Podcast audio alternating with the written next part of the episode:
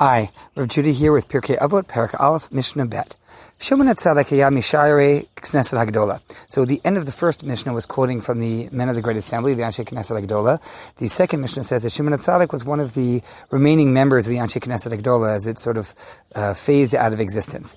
Hu Omer, Shimon Atzadak, by the way, was one of the righteous Kohanim during the second Beit HaMikdash period. He served for, I believe, 40 years uh, in the Beit HaMikdash. The Gemara in Sanhedrin talks about how during his time there were, there were miracles because he was a righteous and appropriate leader and the high priest of the people. Hu Omer, he used to say, the world stands on three things: Torah, avoda, chasadim.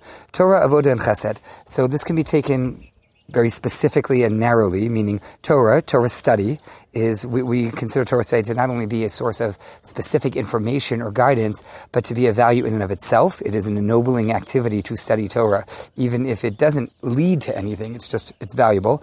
Avoda, more specifically, the service in the Beit Hamikdash. So korbanot, or today tefillah, in of.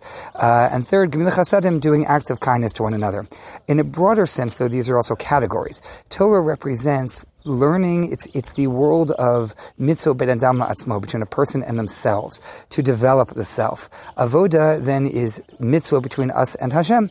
It's avoda, it's all sorts of ritual uh, things, things that we do to bring our relationship with Hashem into clear focus in our lives and to make the world better through that.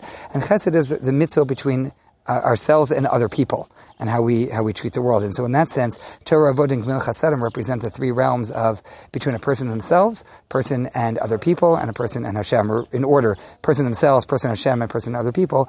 That it is through these three categories. This is what the world stands on. These are our meta categories into which we place all of our activities.